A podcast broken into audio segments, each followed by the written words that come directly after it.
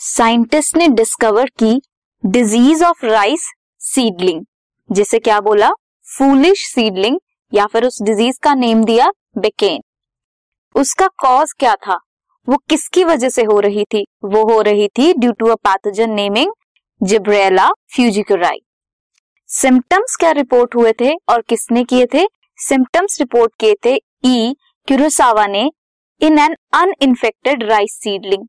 Uninfected rice seedling को जब treat किया गया with sterile filtrates of fungus कौन सी फंगस हमने अभी बताया जिब्रेला फ्यूजिकुराई जब इससे ट्रीट किया, तब foolish seedling of rice obtain हुए डिज़ीज़ हुए राइस सीडलिंग एक्टिव सब्सटेंस जो बाद में आइडेंटिफाई हुआ for this rice seedling disease वो था gibberellic acid so gibberellic acid क्या कॉज करता है? बेकेन या फिर foolish seedling of rice this podcast is brought you by Hubhopper Shiksha Abhiyan अगर आपको ये पॉडकास्ट पसंद आया तो प्लीज़ लाइक शेयर और सब्सक्राइब करें और वीडियो क्लासेस के लिए शिक्षा अभियान के यूट्यूब चैनल पर जाएँ।